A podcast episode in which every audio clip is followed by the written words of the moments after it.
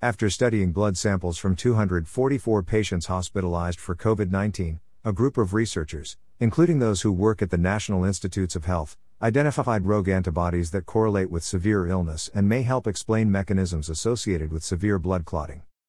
The researchers found circulating antiphospholipid antibodies, which can be more common among people with autoimmune disorders, such as lupus. However, these autoantibodies, which target a person's own organs and systems, can also be activated in response to viral infections and activate other immune responses.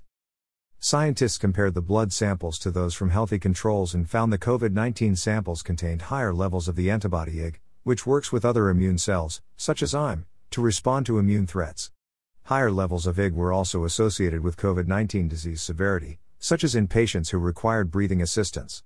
The researchers observed similar patterns, but to a lesser extent, after analyzing blood samples from 100 patients hospitalized for sepsis, which can leave the body in inflammatory shock following a bacterial or viral infection. IgG helps bridge a gap between innate and adaptive immune responses, a process that helps the body recognize, respond to, and remember danger. In normal cases, these features help protect the body from illness and infection. However, in some cases, this response can become hyperextended or altered and exacerbate illness. A unique finding from this study is that when researchers removed IgG from the COVID-19 blood samples, they saw molecular indicators of blood vessel stickiness fall. When they added these same IgG antibodies to the control samples, they saw a blood vessel inflammatory response that can lead to clotting. Since every organ has blood vessels in it, circulating factors that lead to the stickiness of healthy blood vessels during COVID-19 may help explain why the virus can affect many organs, including the heart, lungs, and brain. A query of this study was evaluating upstream factors involved with severe blood clotting and inflammation among people with severe COVID-19 illness.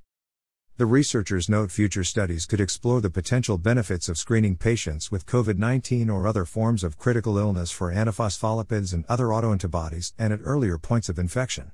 This may help identify patients at risk for extreme blood clotting, vascular inflammation, and respiratory failure. Corresponding studies could then assess the potential benefits of providing these patients with treatments to protect blood vessels or fine-tune the immune system.